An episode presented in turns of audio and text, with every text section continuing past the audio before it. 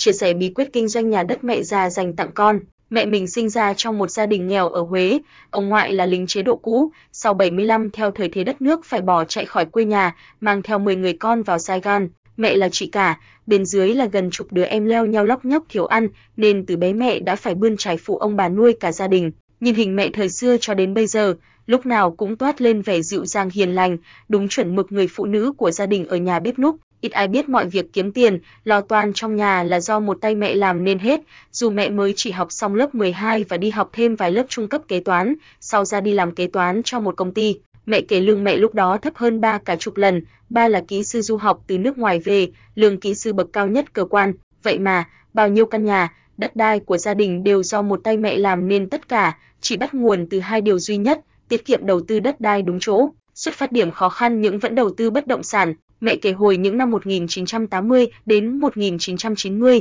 làm bao nhiêu tiền là mẹ cất dành dụng từng phân vàng một, gom tiền đi mua đất dù nhà ở vẫn đi thuê. Sau này, mình hỏi sao mẹ không mua nhà cho gia đình có nhà ở, mẹ nói tư duy như vậy sẽ không bao giờ có nhà cửa đất đai nhiều được, tiền phải sinh ra. Tiền, khi có tiền nhiều rồi mua căn nhà ở lúc nào không được. Lúc đó không có đủ tiền mua nhà mấy quận trung tâm, nên mẹ đi lùng đất ở những quận xa xa như quận Gò Vấp, khu chợ Tân Sơn Nhất, khu Bảo Cát, Tân Bình, khu Sư Vạn Hạnh nối dài quận 10, khu Phan Xích Long Phú Nhuận và nhiều nhất là quận 2, lúc đó đất ở những nơi đó rẻ bèo bọt. Mình vẫn nhớ có lần đi theo mẹ chơi đi coi đất, năm 1997 đến 1998, mẹ trở qua quận 2 coi, thời đó bên quận 2 còn hoang sơ, đất gì mà thấy ao rau muống, rồi bò ăn cỏ xung quanh thả đầy, mẹ nói nhìn nó vậy thôi, nhưng 10 đến 20 năm nữa sẽ thấy, không có tiền đụng vô nổi. Và đúng như bà dự đoán, những khu mẹ mua đầu tư lúc đó sau 4 đến 5 năm đã lên gấp nhiều lần, còn bây giờ thì thôi không biết là bao nhiêu luôn. Thời tuổi nhỏ và niên thiếu của mình là những đợt chuyển nhà ở liên miên, hầu như các khu nổi bật của Sài Gòn bây giờ đều từng có một miếng đất hoặc một căn nhà của mẹ mình ở đó. Khi lên đến mức như mẹ mong muốn, bà bán đi, ôm tiền đi mua đất xa hơn, ví dụ như quận 9, Long An, Long Thành, Đà Lạt, Phú Quốc V, V, cứ như thế. Với vốn chỉ mua đủ một miếng đất nhỏ, sau 20 đến 30 năm mẹ đã mua đi bán lại hàng mấy chục căn nhà, hàng trăm miếng đất, tài sản nhân cấp vài chục lần. Những bài học kinh nghiệm khi mua bán nhà đất, bài học 1, khi mua lúc nào cũng tâm niệm là để sinh lợi, vì vậy không chọn mua nhà đất ở những nơi đã hoàn thiện quá chỉnh chu, vì giá nhà đất khu đó không còn khả năng tăng trưởng nữa hoặc tăng rất chậm. Ví dụ 2 năm trước, mình định mua một căn rất đẹp ở vị trí ngon lành tại quận 7 để ở cho tiện và thoải mái, thì bà khuyên mình với số tiền đó hãy mua một căn tại quận 8 và một căn hộ tại quận 10, cả hai căn đều đang trong dự án xây dựng, cả khu còn ngổn ngang, qua nhìn mình thiệt hoài. Chỉ sau hơn một năm, căn nhà quận 8 lúc mình mua với giá 400.000 đô la Mỹ thì đã lên gấp đôi và căn hộ quận 10 lời hơn 40%, trong khi căn quận 7 quay lại xem thì chỉ lên được một ít. Bài học 2, khi mua phải nhìn xa được đất, nhà khu đó tương lai 5 đến 10 năm nữa như thế nào, có dự án nào đang làm xung quanh không, có con đường nào đang trong quy hoạch của nhà nước không, xem bản đồ quy hoạch của quận, huyện, thành phố đó thiệt kỹ để đánh giá tiềm năng xem có đáng đầu tư không rồi mới mua. Mua nhà đất nên có tầm nhìn xa, nhưng xa trong thời gian nào cần nắm rõ chứ không phải kiểu ở chỗ này tương lai ngon lắm. Tương lai là bao xa? 1 đến 3 năm, 3 đến 5 năm hay 10 đến 20 năm sau mới bắt đầu ngon. Nhiều bạn đi mua bất động sản thua là ở điểm này, tức là nhìn xa thì ngon thiệt, nhưng lâu quá, phải 10 năm trở lên, xung quanh chưa có gì thì tốt, nhưng không có gì luôn thì chết, không có gì ở đây tức là trong 3 đến 5 năm nhà nước có kế hoạch gì phát triển xung quanh không, có tập đoàn nào sắp vào làm gì không, có chuẩn bị mở rộng đường không, làm xong mọi thứ miếng đất mình có bị bay mất khúc nào không về, về, mấy bạn phải tìm hiểu cho hết và có bức tranh tổng thể 3 đến 5 năm sau khi mình mua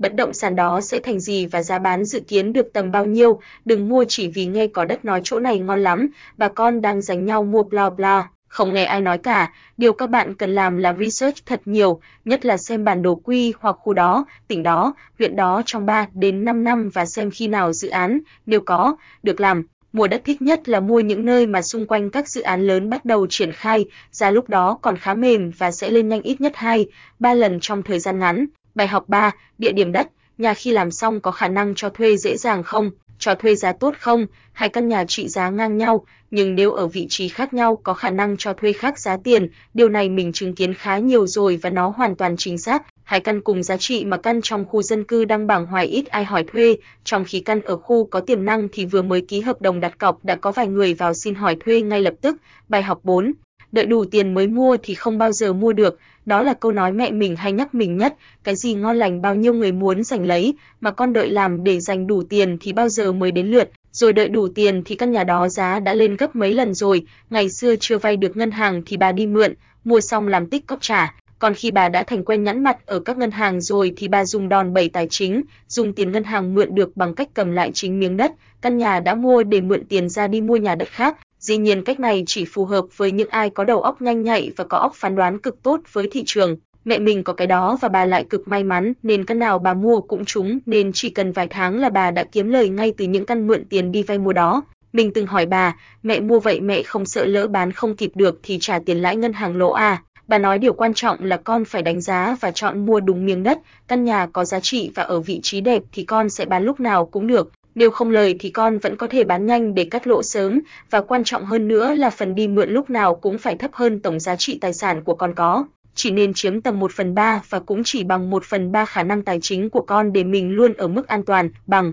Cách này mà bà nhân đôi, nhân ba tài sản lên rất nhanh và bà dạy mình câu, nợ là một cơ hội nếu biết cách khai thác và quản lý, nói đúng thuật ngữ thì đó chính là đòn bẩy tài chính. Sử dụng đòn bẩy tài chính khôn ngoan sẽ mang lại nguồn lợi rất lớn và với người tính toán kinh doanh như mẹ mình là luôn dùng nợ đòn bẩy tài chính để đầu tư. Điển hình là có một năm, mình dành dụng đủ tiền để mua được thêm một căn nhà, nhưng bà không cho mua mà bắt dùng số tiền đó cộng mượn nợ ngân hàng để mua tổng cộng một căn nhà và bốn miếng đất. Sau gần một năm đầu tư, giá trị nhà và đất đều đã tăng lên khá tốt, rút ngắn khoảng cách nợ ngân hàng lại và tiền trả lãi ngân hàng được lấy ra từ tiền cho thuê căn nhà đó. Những miếng đất mình mua đầu tư kiểu vậy, đôi khi chỉ đến 6 tháng 1 năm là đã có lời nên tiền xoay vòng và tài sản nhân lên rất nhanh. Tuy nhiên sử dụng đòn bẩy tài chính không không phải chắc chắn sẽ thành công, nó như con dao hai lưỡi, nếu các bạn áp dụng tốt sẽ thu lợi nhuận, áp dụng không tốt sẽ để lại hậu quả nghiêm trọng. Đó là khi bạn mượn nợ quá khả năng chi trả và không có kế hoạch bác úp nếu giữa chừng xảy ra vấn đề,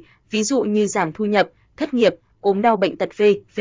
Vậy để đảm bảo khoản nợ sẽ nằm trong vòng kiểm soát của mình thì lưu ý những điều sau: tiền trả nợ, hàng tháng chỉ chiếm tối đa 30% thu nhập, với bản thân mình chỉ áp 10 đến 20% tối đa để không quá tạo áp lực bản thân. Chuẩn bị sẵn một khoản tiền đủ trả nợ 3 đến 6 tháng để nếu lỡ kẹt mình vẫn có tiền chi trả nợ ngắn hạn. Mua nhà đất ở vị trí đẹp để lỡ có vô bước đường cùng không có khả năng thanh toán vẫn bán tài sản được nhanh nhất thu hồi tiền. Ảnh hưởng của thị trường bất động sản đi xuống mà phải sử dụng vốn vay thì đây là nguy cơ thất bại của nhà đầu tư như thị trường ô Việt Nam hay Mỹ trong giai đoạn 2008 đến 2011 cần tính toán kỹ lưỡng trước khi ra quyết định. Và bây giờ nối tiếp bà, mình chỉ yêu nhất là nhà và đất, là mỗi tháng chỉ cần dư ra một chút là mình sẽ gom tiền đi mua đất nên tài khoản tiền mặt không có bao nhiêu, thậm chí luôn trong tình trạng thiếu nợ ngân hàng, mà càng nợ thì càng tiết kiệm và càng cố gắng làm việc khi có mục tiêu phía trước. D. S. Các bạn lưu ý bài mình viết ra như một kinh nghiệm của cá nhân, dựa vào thời thế của đất nước ngay tại thời điểm đó, có thể không phải áp dụng cho ai hay cho đất nước nào cũng thích hợp. Tuy nhiên cái mình học được và muốn chia sẻ chính là tragedy đầu tư bất động sản và hy vọng mọi người đọc bài này xem như học hỏi thêm một kinh nghiệm từ góc nhìn khác. Nguồn: Chị Christy Ho